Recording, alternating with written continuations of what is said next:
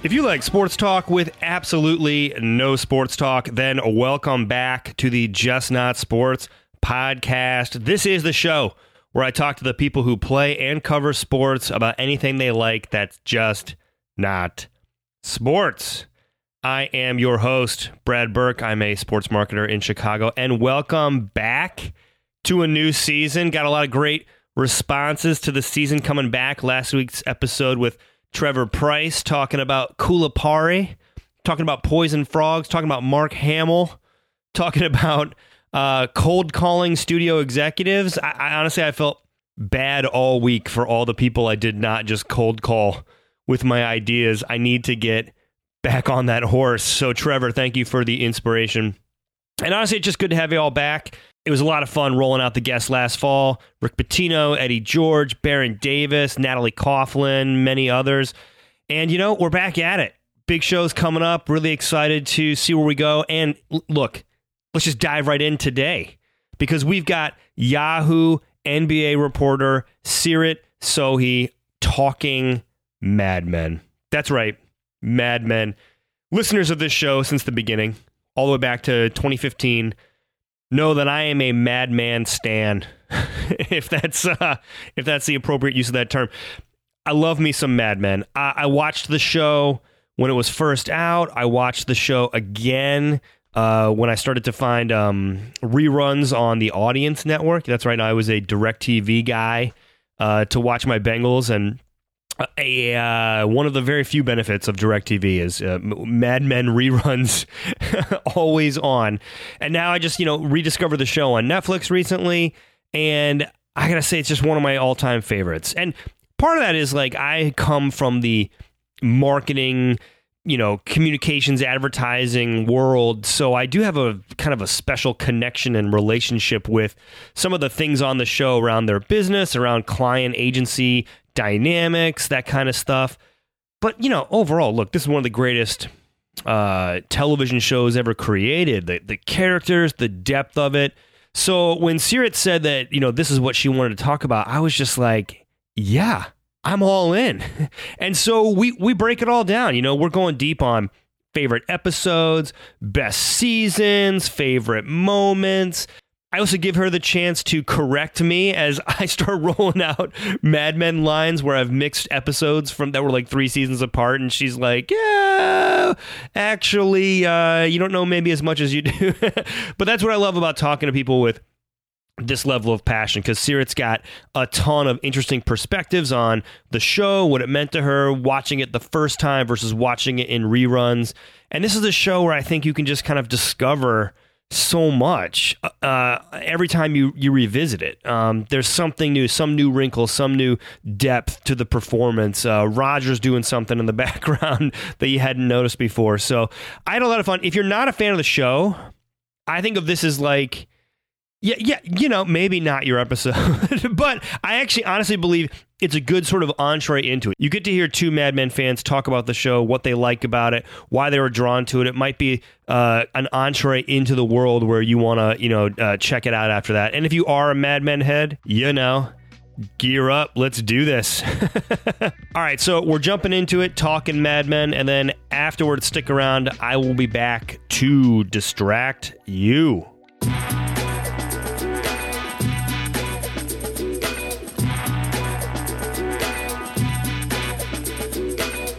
Whenever people pick topics, I, I can never quite tell if it's just something they really like talking about, over analyzing, if they have a personal connection to it. So when when you picked Mad Men, the first thought I had was, do you find it to be like your favorite show ever, or do you maybe rank it perhaps the greatest show you've ever seen? Like, what is it about this that makes you like kind of breaking it down? It's definitely my favorite show. It's hard to say it's the best show just for you know all the technical reasons that people decide makes things the best. Yeah. and you know, I'll, I guess I'll leave that up to the the experts. And it also, I think it just had enough lulls in seven seasons that you can't actually call it the best show. But I think it's pretty close, and if the rankings were based solely on my opinion, then it would definitely be the best show. yeah, I've watched the show probably three times now. It's on, we had DirecTV for years and um, still use their streaming service, and it's on the Audience Network every day. And they, then they show rerun kind of clusters on Sundays. So I've, I've caught it a couple times.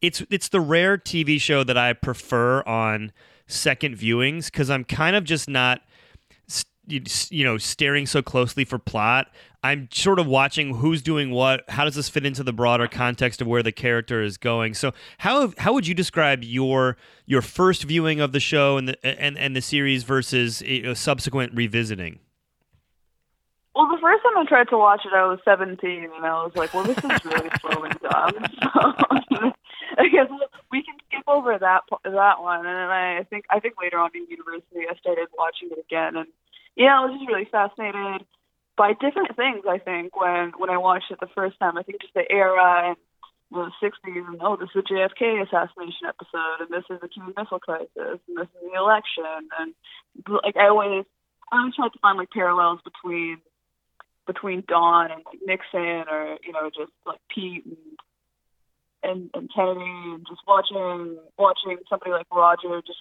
come to terms with the fact that he's not on top anymore and he's aging out of the point where he he like no longer is as relevant or as respected and just kind of kind of seeing everybody project their insecurities. Um mostly i'd say the first time i watched it probably i think i i think i paid a little bit more attention to to don than anybody else. And then when you watch it again you kind of you kind of find yourself feeling for a lot of female characters in the show. Yeah. And uh, I saw uh, upon rewatch. It's funny to think about this now because I, I would think I would like to think that if I watched it now, I'd kind of like get it from from the outset. And, you know, Don's chauvinistic and you know not very nice to people in his life. And at the end of the day, he's always going to be a sympathetic character because of how well written the show is. But you know you're not necessarily supposed to to feel that bad for him all the time. And you know i watch it more and more and i find myself identifying with peggy or you know i see things that betty goes through in her marriage with him or just you know joan in the workplace. And uh they all just have such fascinating character arcs that saw them change into completely different people but in a way that was really believable and just watching them change with the era and you know like Peggy Peggy and Joan were always fascinating to me because you know it's not like they had this legacy of feminism to to kind of perch themselves on and kind of take uh, take lessons from. And you know Peggy's relationship with Catholicism was always fascinating to me just you know seeing her wane in and out and like the guilt she felt over you know so many things in her life, especially the baby, and then you know get like kind of weaning herself off of Catholicism. And, I don't know. I feel like I'm just rambling, and there's just kind of like touching base on all the different things that I engage with, like in different different times that I've watched it. But yeah, that's, that's kind of what I watch more for now. Now I've watched it so many times. I, I find myself now kind of trying to figure out the inner lives of characters I didn't pay that much attention to.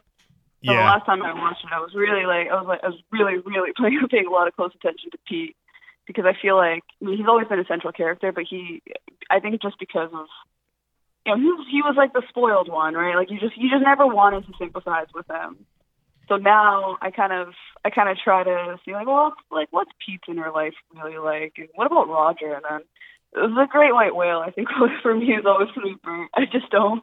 I have no idea with them at all. So and it's funny to talk about the show like you talk about them like they're real characters. And that's that's something I felt when when the show was ending. It was it was very, it was sad to me because I think despite the fact that all the storylines kind of run their course, and it was a totally reasonable time for the show to end.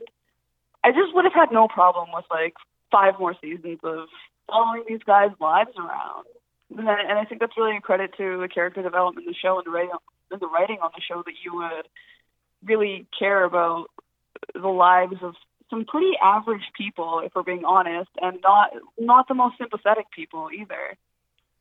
I think that's a great point. In fact, I have a really complicated feeling about the last season. It's it's not that I like don't like it per se. I just find it so much less um, descript than uh, you know than the earlier seasons, which all felt, kind of felt like they had uh, you know, such intentionality with the writing. They knew exactly what they wanted to do, and the last one just kind of like lurches forward in weird ways for me.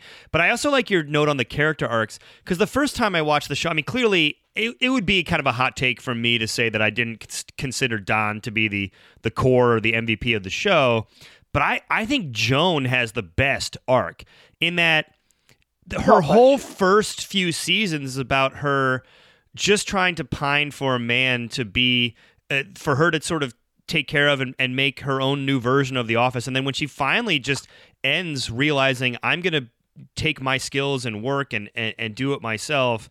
But to your point i think they could have taken her character way off the rails after the jaguar episode which was such a i still think kind of i have uh, mixed feelings about whether i actually ever liked you know what they did to her and how that changed her role in the show becoming a partner but at the end, when she breaks out and does her own thing, it does feel earned, and it and it and it it never. It's such a departure, but it never felt like.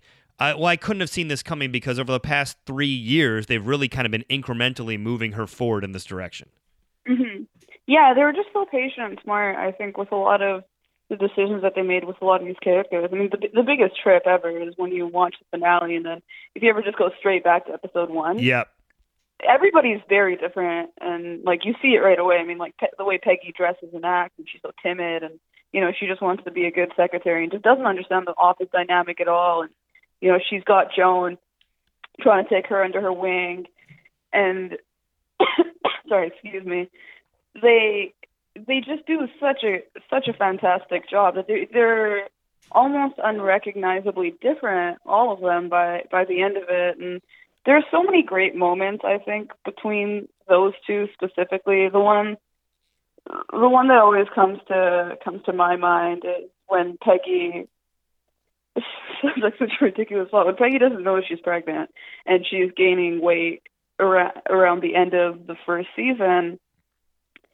Joan kind of comes up to her and you know suggests that she uh she start losing starts losing a little bit of weight and you know, it's just a great line. It was something along the lines of, you know, you're you're hiding you're hiding a beautiful figure with too much lunch, which is just the most sexy thing I've heard anyone say to another woman.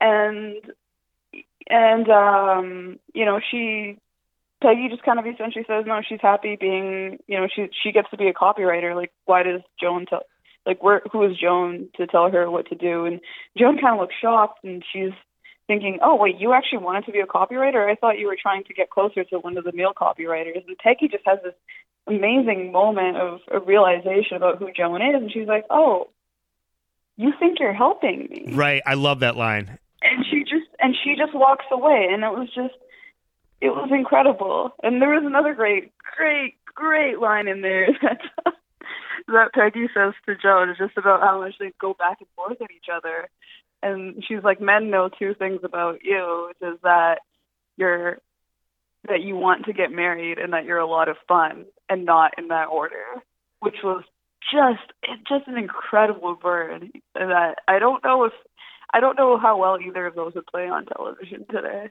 You mentioned other moments or or some of these like signature moments. I I I really really love when Peggy quits the agency. I think it's after they win the Jaguar pitch, right? And Don is down in the dumps because he realized it wasn't as creative that got it done. And then just how emotional that is, how he goes through sort of the you know the stages of denial and anger, and then he, acceptance, and and and when she says, "Are you know?" Um, You'll never speak to me again, and, and he goes, "No, I, I'll spend the rest of my career trying to hire you." I I just always love some of those like quiet moments of of like mutual respect that come mm-hmm. through all the other emotions on the show that you see. So I'm actually gonna have to hit you up with well, actually, and, and also a little bit give away how many times I've seen this show. So the, when he says uh, when he says that he'll spend the rest of his life trying to hire her, that was actually in the season three finale when he tries to get Peggy to come over to the new firm that they're kind of just trying to to put together right away. And she's about to leave, and then she actually eventually agrees to uh, to come on. And earlier in that episode, you know, he he kind of walked up walked up to Peggy and said, "Well, this is how it's going to be, and we have to go to the firm." And she was like, "Wait, you didn't? You're not even bothering to ask me." So that was kind of Don realizing his wrongs and that he actually had to value Peggy as an employer if he wanted to get her to work for her. And then, yeah, the, the Jaguar one I thought was really fascinating because of what had come before. There was the whole pitch that they made to the Jaguar uh, to to the company was essentially like the tagline was about the fact that you can't tame a beautiful woman, Yeah. and uh, they made the they made the tagline finally something beautiful you can truly own. My God, the show was chauvinistic, and uh, yeah. well, I guess the characters, some of the characters at least were, and uh, you know, just to just to have that playing alongside Joan and the fact that she had to sleep with a Jaguar executive before that happened, and then to have him lose Peggy, who is truly, you know, was never dubbed as one of the most beautiful women on the show, but as far as you know, she never she never really settled down with any guy. She was always, you know, pretty tough in relationships and you know, tough on herself and, you know, I think battled battled with herself really about what she wanted and, you know, I think that came out a lot in, in her relationships with people was like she was the one that was essentially unattainable and she walked away from him at right that moment, which I thought was just really poetic. I agree. Thank you for the uh, well, actually, by the way. I can't believe I mixed that up, especially because Shut the Door, Have a Seat is my favorite Mad Men episode of all time. Um, and you're right. It's when she's gonna she's getting the offer from Duck to join the other agency. Um, Right. Okay, so let's talk about your favorite episode because Shut the Door, Have a Seat is mine. I think a lot of people lean in on the suitcase. It's probably the popular pick. Do you have one episode that you just think is is your favorite? The suitcase is absolutely my favorite episode. Okay. Just to because the thing, the Mad Men, like the thing with Mad Men was that it was so good at making you want more of your favorite characters kind of intermingling. Like the, obviously Peggy and Don were a huge on-screen hit. Like there's no way that they weren't. I mean, I don't know what the Nielsen numbers were, but I'm assuming that like they shot off the charts when those two were on the screen together, but the show was still so sparing when it came to really putting them together in a room. And that episode for I think for people who crave that, and I'm one of those people, was just fantastic. And just just to also see, you know, Peggy Peggy's relationship with work versus her relationship with people and, and, and her boyfriend at the time just play out the way that it did was so interesting to see and you know, like all the stuff that Don was going through at the same time. It was yeah, I just I, I thought it was I thought it was a high watermark of the series and just just completely utilized all the characters' flaws and their desires together in just such a great way. I agree. I think it's probably the best character study in the in the show. Um, I, the reason I love Shut the Door, Have a Seat is because it, it. I don't. I guess I, I would describe it as it's almost like a caper. Like, I, and and part of me loves the just loves the idea of them at their best when they are challenging convention and and yet all the whole time the from the moment Don and Pete are at each other's throats and and, and, you know, and Roger's hitting on Don's wife. It's all about the tensions between the characters, and it's like that rare moment where everything is actually singing.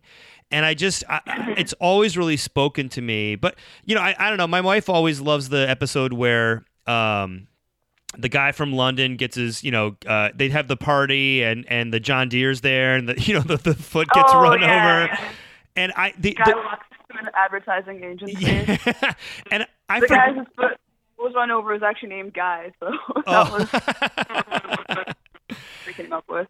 I underrated.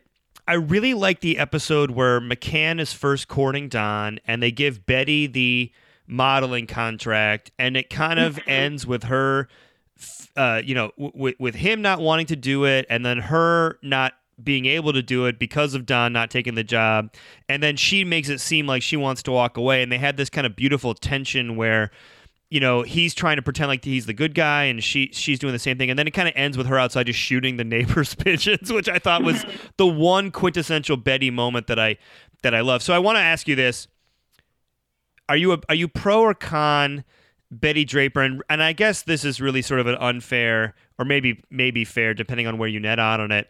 Uh, you know, referendum on on how you feel like January Jones held her held her own against you know some other actors who I think have have have gone on to greater things. Hmm. Um. Well, you know, I always I always thought that was a tougher chicken or the egg thing because I thought she played Betty in a very submissive way and and, and almost like somebody who, whenever she was in a tense moment, just didn't know what to do.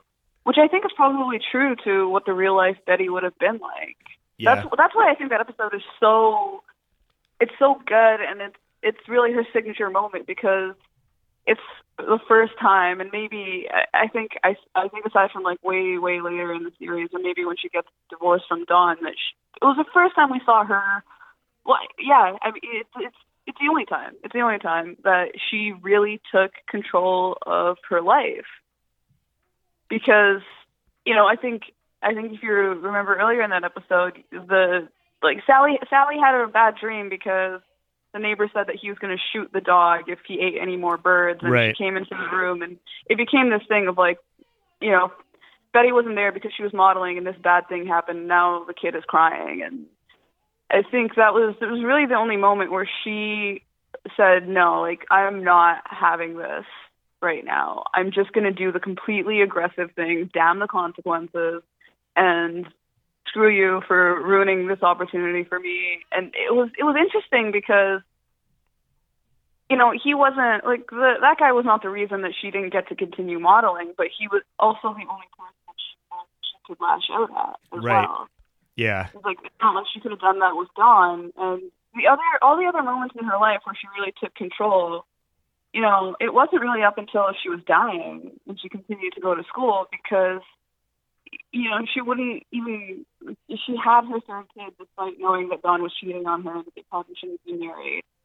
And then she didn't get a divorce from him until she was certain that there was another man out there to support her. And that was just the, like the reality of her situation. There probably wasn't much that she could do about it. So that that moment just always struck like struck a chord with me just because of both how how in control she was at that moment but also how inconsequential it was Yeah, that's a that's a really nice reading of it. And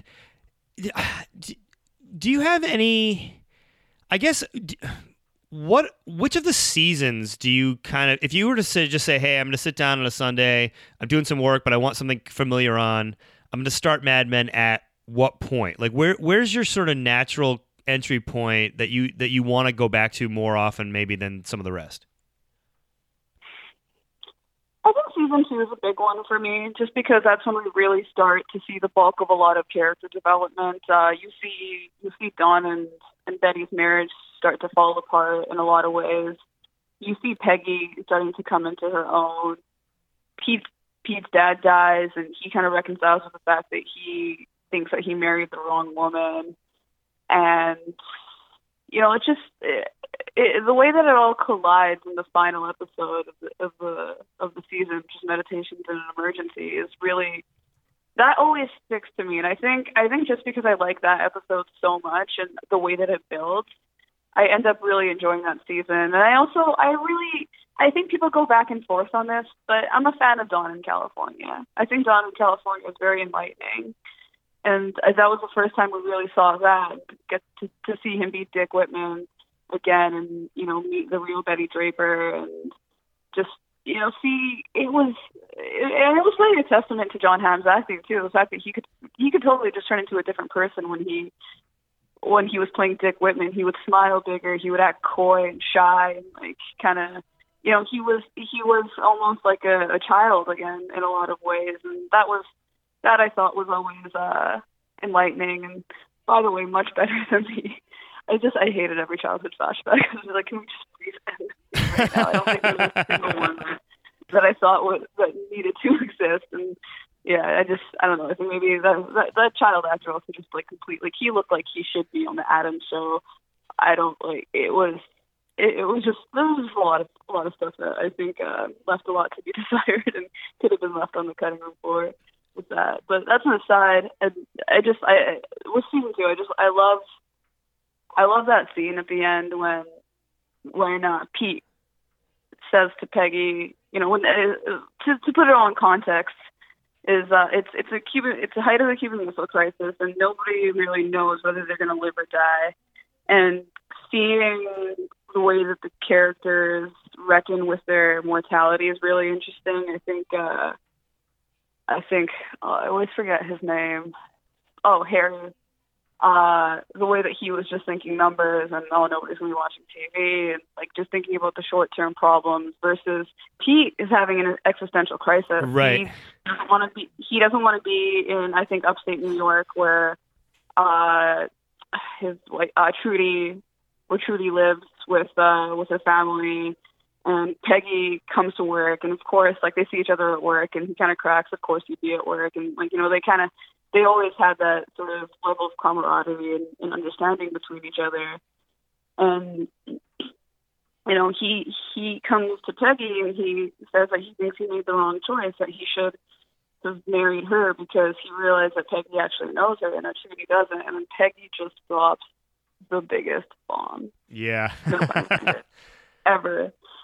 And, you know, tells Pete that she had her son and that she could have married him. And I thought that was just such a huge moment for Peggy. Because that entire episode, the I, I uh, Tom Hanks' son plays like a pastor and is trying to convince Peggy to be honest with God about her child that she gave up, and you know she doesn't take the God part, but she takes the honesty part, and she has this like really true moment of reckoning with the father of her child. And you know that's kind of the way that she i guess absolves herself in her own eyes like just using you know her catholicism with with her own personal beliefs and you know who she wanted to be. And that was just it it, it was just a fascinating moment. And there's so much there's so much that built up to the episode that i thought was was really great. And you know betty finally for the first time i think and really the only time cheating on Don just because I mean like I think that was that was like her way of blowing off steam. She wasn't gonna make a whole entire life change because Don cheated on her and because she was pregnant and all the stuff that she was doing with that she should have been dealing with head on. She was just like, No, I'll just, you know, find this handsome man at the bar, I'll sleep with him and then I'll go back. And and, and Don kind of did the same thing where he he fought for something that probably he shouldn't have been fighting for any longer either. First of all, Elisabeth Moss is like a powerhouse. I mean, she was so unbelievable in the Yeah. show, and the fact that she didn't win like 30, 30 or seven straight Emmys is a crime. Um, but I, the thing I want to key on about what you were saying with with her and Pete, or maybe even like Pete and Don, Don and his past.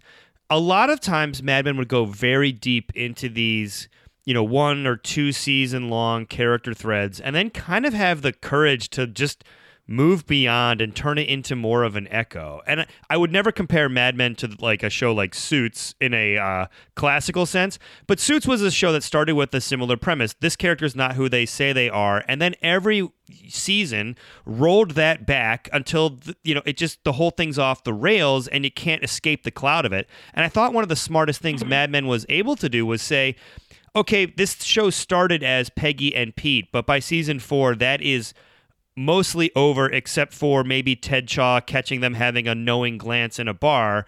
It's a callback. It's not. It's not something that we're handcuffed to.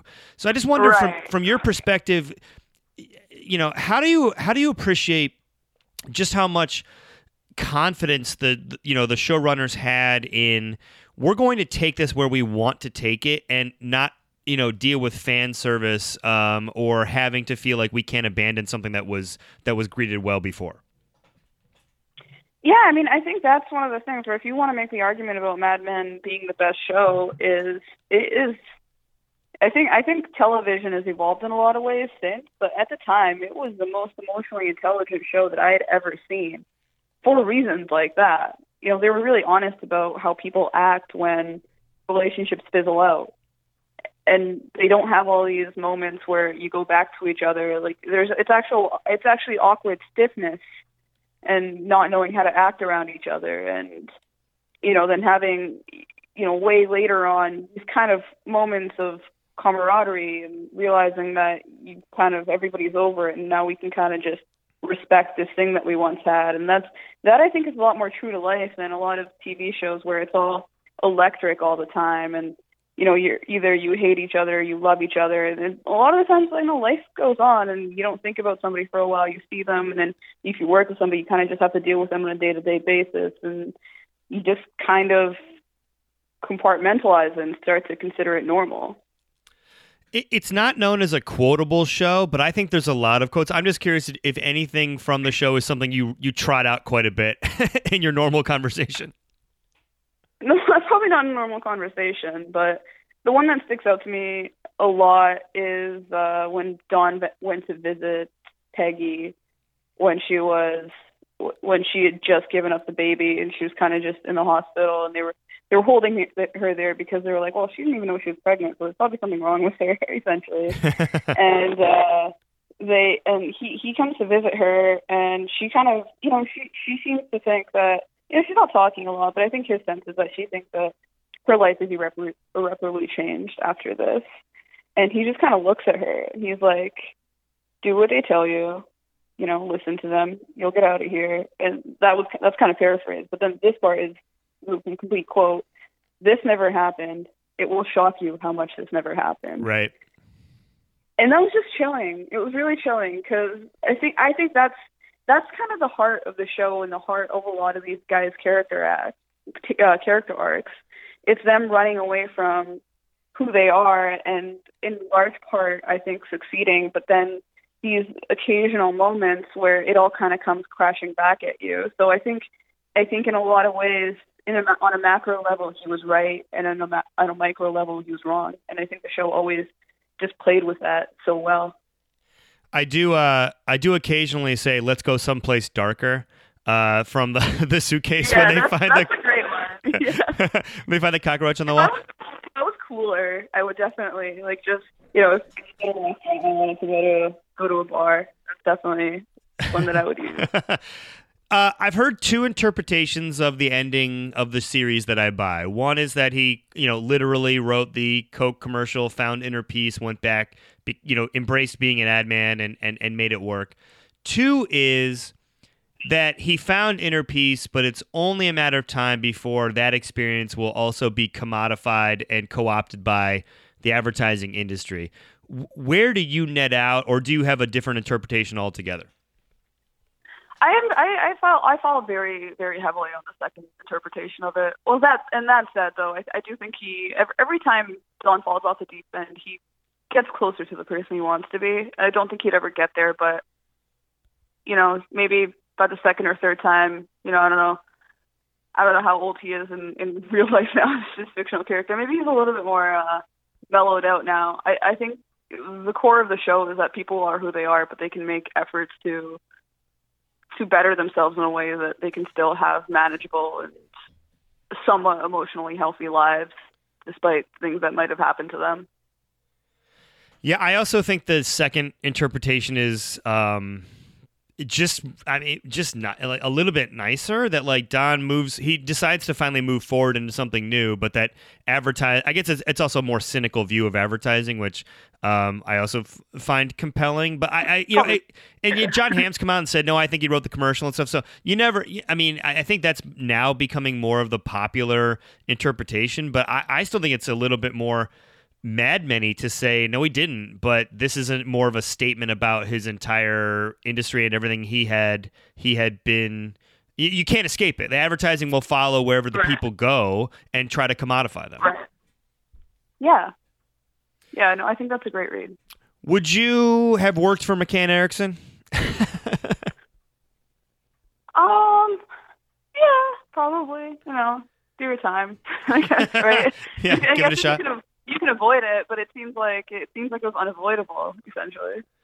What gripes do you have with the show? What, what what's something that you would change? Hmm. Uh, I thought just Lane Pryce as a character generally just didn't need to exist. At all. I don't know. Like, what were what were your thoughts on on Lane? Well, I, someone had to kick Pete's ass at one point, and I'm glad it was Lane. Um, uh, you know, in their I would fatal. have I like for uh for Roger to just give him like an army style beatdown. yeah, that's a good point. I, Roger was someone that I thought uh, at a certain point they sort of just like meandered along. I thought his, him ending up with Megan's mom was, um, it, I guess, appropriate in a way, but almost on a, such a surface level way. Like for me, I always thought, I guess I, I got suckered into always thinking that at the end the the, the dollars would fall through, or maybe Roger would just realize he's purposeless and, and he may actually jump off of the building like he it looks like he's doing in the um, in the credits. I remember that was a popular fan theory at the time. So I'm not saying I wanted him dead. I just I, I just I didn't I didn't know that I, I, I pictured him ending up smoking in a Montreal cafe as like, oh, this is closure for his character. Right. It was definitely a bit precious. Like if if we're being real, the way Roger was supposed to die was once again with with two women locked in his office and having right. a heart attack this time the ambulance doesn't show up on time. Like that would have been a much more appropriate ending, I think, for for his character. I didn't find it particularly believable. Along with a lot of other stuff in the finale, just uh, you know, Peggy and and Stan. Mm-hmm. You know, if you wanted to make that happen, there were probably better ways to do it. And I mean, Mad was always at its best when it was subtle, I think, and even to just have Peggy and Stan give each other a knowing glance or just like accidentally touch hands or something like that. Like I think Mad Men has a type of fans where you you can trust them to understand what that means. Like for them to have that phone call and like the oh I've been in love with you this whole time. Oh my God, am I in love with you? Like that was just uh it was hard for me to believe. The only the only part of that that I thought was believable was just Peggy being completely out of touch with her feelings until somebody brings it up to her. Like that that part made sense to me, but every other part of it just uh it felt like a rom com movie ending in what has always been a very cerebral show. I agree with that. I, I there is some on rewatching it. There I do laugh when she's like, "What? what?" Um, but it, it doesn't feel earned in the same way. I will tell you, my biggest gripe with the show is Ted Chaough, who I felt was such. I thought always thought it was genius that they gave Don this this other upstart mid-level guy who's always a step ahead, you know, like the the RFK impression and that kind of stuff. And their back and forth was so great, their rivalry. And then when they joined forces, I, I was like, oh, this is interesting too. Like we get to see their you know the differences their management style has within the office culture and, and the effect it has on people. And then I always thought he was a great yin and you know to Don's yang in terms of he gives Peggy all the emotional support that she's that she's craving, but then also manipulates that and then can't quite commit. Um, and I always thought that was a nice like you know interplay between them. And then they he should have just left after that. Then they, he just hangs yeah. around for another two seasons, and you're like, why is Ted Chaough having a midlife crisis and taking up this entire episode when I haven't seen him in six weeks? Yeah, they could have just had him on the occasional phone call, and like obviously they weren't gonna have him leave the company or anything like that. But yeah, it just didn't really make sense to have him basically fall apart at the seams in ways that you know was it was hard to. They didn't really do a good job of explaining why either, other than that he moved to California. Well, and I think I always thought of it. California's not that bad. I always thought of it as him saying I, I'm unhappy, but I'm committing to this marriage. But then later he's divorced and he's dating someone new in New York, and you're like, what? What? Like, I don't get. Uh, if you divorce your wife, go chase Peggy down. I don't understand any of this. Yeah, that's a good point. That's a good point. Yeah. Although I also think that's one of the that's one of the things the show did a pretty good job of too, where it wasn't like it never made anybody feel like they were destined to be together, and you know, maybe I think in a real life situation that probably just wouldn't work out that way because Peggy would kind of be a reminder of like uh of the man that he doesn't want to be almost. Yeah. And uh, I think I think for Peggy it would probably be be true in, in, in some different ways as well. Where do we stand on like creepy uh where do we stand on creepy neighbor Glenn and his relationship with Betty? I I honestly don't know. I mean, just some of it's it's it's I think it's extra creepy because it's almost believable. Like where Betty, you know, probably would have never really like you know crossed the line in in a in a in a physical way, but uh, still craves male attention and and uh and real emotional attention because of the fact that she wasn't getting it from Don enough that you know she was getting some satisfaction from this little boy having a crush on her and then just to see they had such a neurotic sort of I don't know. It's like this obsession with each other that was you distilling some very dark emotional needs, and that to me was obviously it was, it was creepy from a surface level standpoint, but just how just how honest it it was about how how gross people can get when their emotional needs are are being fulfilled is I think very telling in a way and the fact that it was believable, I thought, was the most creepy part about it. If that makes sense. it does. In fact, I'm with you that the the best creepy stuff the show did was when it was really subtle, but on rewatching, like there's one scene in the, I think it's season two where the comedian's wife and Don are having an affair. Betty starts to sniff around. You know, he tips her off to it. Then she goes looking for proof, and especially after um, you know her her neighbor friend who had just had a baby comes over and she she had checked or you know the phone records and realized her husband was was calling Manhattan and having an affair. And she's just talking to Betty and she's like I'll just kill him. And then she just keeps talk kind of she's in a daze and she's like I'll just kill the kids. Mm-hmm. and and Betty's like you're you're crazy. But when you look at it it's a pretty probably um uh, it happened. yeah, realistic portrayal of postpartum depression, especially at a time when there were no mental health options available for, for women. And, and so I do I do think that there's again revisiting the show, you find subtle things like that that I find so that I can just fall into and be like, oh man, I never thought about that. Yeah, yeah, that's that's always what I loved about the show. I mean, that was that was a two minute scene that really dives into a very complex, realistic situation that people go through, and then it's just done. We move on to the next Right. like big qualm of people trying to to live together and not hurt each other at the same time. Let me close with this. I watched the show as, you know, a white guy in my 20s and 30s, and I thought of it as progressive at the time. But as a woman of color, like, how do you process how the show tap danced around a lot of problematic issues? And as the show clearly went on, it took more scrutiny for you're not even trying with African American experience in this time. Um, It did have some missteps. So, what what was your sort of um, reaction to the way that it tried to. I think it. I think it did make a good faith effort to try and um, you know present a, a progressive look back at this area, and yet where did it where did it miss for you, or or how did it ha- how did it do? I guess.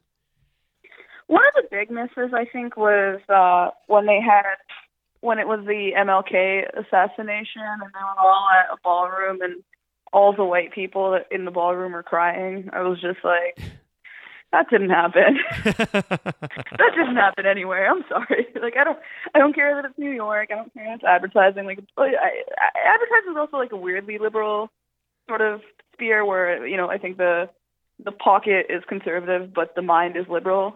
So hmm you know, I th- I think at the end of the day, they were almost always thinking bottom line. And there were times in the show where I think, you know, there was the, that was that plot where where Pete tried to tried to market to a black uh, audience for for televisions and basically got shouted out of the room and almost almost got fired because the client was was so upset about it. And it, but that it, it's true that that was almost always the total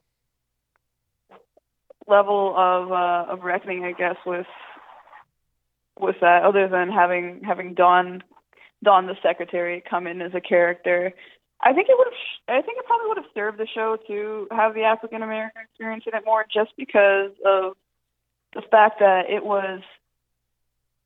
It was like it was a very white show, but it was also a show that was about people trying to aspire to be what they can't be. So to have a character maybe that was you know, it just I I, I think they probably maybe they toggled back and forth with like the realisticness of of, of uh, an advertising firm hiring somebody as a copywriter that was black at the time. But like let, let's say they did that, I think it would have been really fascinating to see how they how they dealt with the experiences of, of that person trying to to make it in a very white, a very rich, very you know proper sort of, of world. It, and it, I just don't think the show really had an excuse because that would have it would have fit perfectly in with the theme. I'm, I'm with you. I I always kind of thought I can't believe we're going another season, and the best they're gonna do here is like you know, a, a, couple minutes of Dawn here and there, or Peggy Secretary got the flowers and she's being condescending. I mean, there were some nice moments. I thought the, the exchange between Peggy and Dawn when Dawn's going to stay over and Peggy is so condescending to her, and, oh, and she yeah. sort of basks in, well, if you work hard, anything's possible, and then yet she's still you know she doesn't want to leave the money in front of her and eh, th- i felt like they had a lot more territory like that about the subtle parts of racism even from well-meaning people that they just didn't go deeper into yeah yeah there was there was this one scene i think with when peggy was dating a journalist and you know he was talking about civil rights and and and peggy went like ultimate white feminist and was like well what about me and you know right. it, it definitely it definitely didn't cast her in a, in a good light. But that was really that was really the farthest they ever went with it. Either it would be,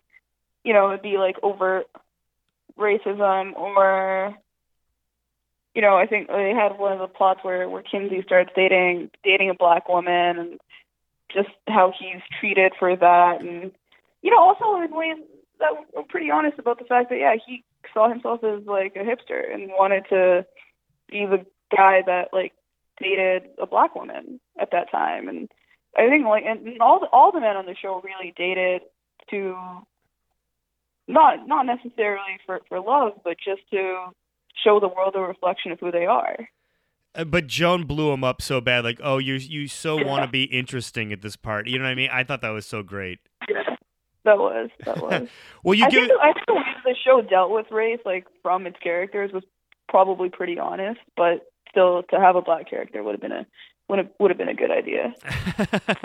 I agree. I agree. And is the the wheel? I think is probably considered the most signature moment of the show. Do, would you would you say something is is, is you know much more com, like much more like uh, emblematic of what Mad Men is more so than that? No, I, I think that moment really captures everything about the show because it's one of all the other good Mad Men moments are still very subtle, and that one really jam packed a lot of emotion into into one moment. And that wasn't really something that Mad Men did a lot of. So if you wanted one moment to really synthesize it, I think it would be that. Well, Uh, you're making me want to go watch reruns right now. So I appreciate all the time on this. I'm oh, def- definitely doing that now. I'm, re- I'm really glad it's a weekend. yes. Hit the ground.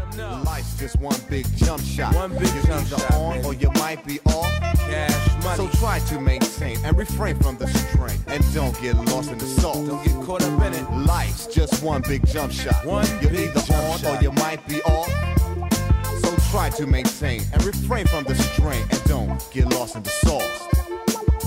Yeah, yeah, we got Big Malik Silly, Alamo with the A from the Nubian clan, you know what I'm saying? And we are back. In the sports world, athletes, coaches, media, they all do interesting things that express their passions beyond sports, and then we tell them, stop being interesting. You're being a distraction. Get back to watching game film. That's ridiculous. So, on this show, I always try to celebrate locker room distractions by telling you what's distracting me this week. And okay, we watched, my wife and I watched Free Solo, the Alex Honnold documentary about uh, his kind of infamous climb up uh, Yosemite's uh, El Cap, I believe it's uh, it's called. And look, it won the Oscar. It's kind of a phenomenon. You know, Alex Honnold has really been a the, the I guess you would say like the the face of climbing for the novice person who doesn't really know this world, but would know the guy who goes up these walls with no ropes or you know has run into him doing media interviews or whatever else. And so the the, the, the documentary is so the documentary is great. Here's what I, I would say though. Don't stop with free solo because I recently also discovered another documentary about that same wall, but a different part of it and an entirely different journey.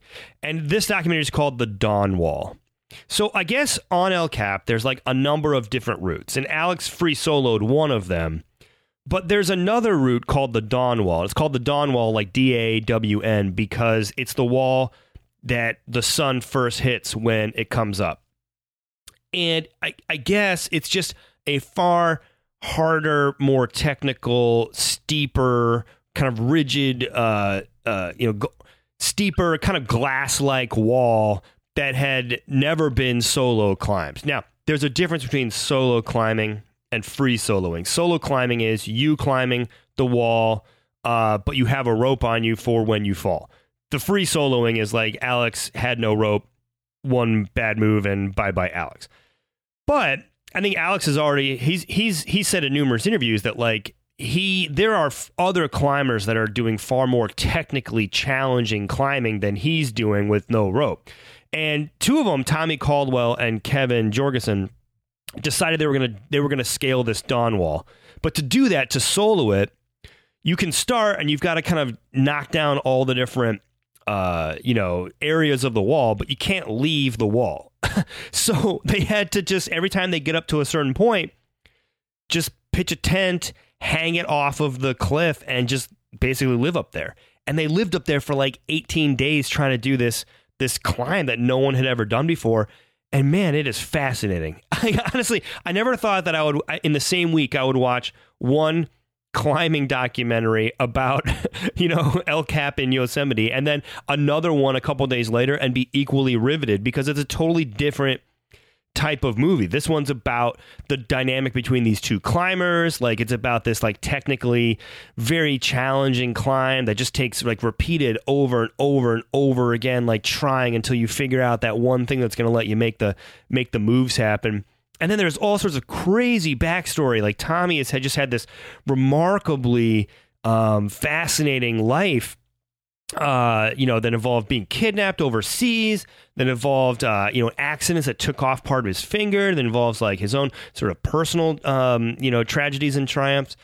So again, the Dawn Wall. If you saw Free Solo or you're interested in this kind of stuff, go check out the Dawn Wall too. Don't stop there. I think actually I got kind of into a, a YouTube rabbit hole. I watched a bunch of like Alex's climbing videos, and then you know he started name checking like all these other climbers that are doing like this crazy stuff and it's just fascinating to see that whole world and learn a lot more about it. So, highly recommended. Go watch Free Solo. Go watch the Dawn Wall, and then also highly recommended not climbing. I am not a climbing guy. I cannot imagine doing this with my spare time, but more power to you if that's your jam. Okay, that is our show for the week. Want to end with some shout outs. Let's shout out Seerat Sohi. Look, the NBA season is really ramping up into high gear. Uh, we got the playoffs coming, a potentially LeBronless playoffs. Who knew? Um, but I was really happy she carved out some time to talk Mad Men with me. It's one of my favorite subjects, and and this season I'm I'm really trying to steer into stuff that I have like a ton of passion for, just so the conversations are as lively as possible. So thank you to her for uh, for joining. Shout out to uh, Tommy Caldwell, Kevin, Alex, all these climbers, and all the people who film them. I've filmed some adventure sports stuff, and man, it is uh, it is it, it, as rigorous sometimes for the crew as the uh, as the uh, the people you know doing the deed. So shout out to them. Shout out to all the listeners coming back for this second solo season. Uh, really appreciate it. If you got ideas for people, you're noticing things going on, or athletes uh, or media doing cool stuff, you know, just uh, hit me up. JessNotSports at gmail.com, JessNotSports on Twitter and the Instagrams. And in the immortal words of Shaquille O'Neal, booty rappers, stay booty.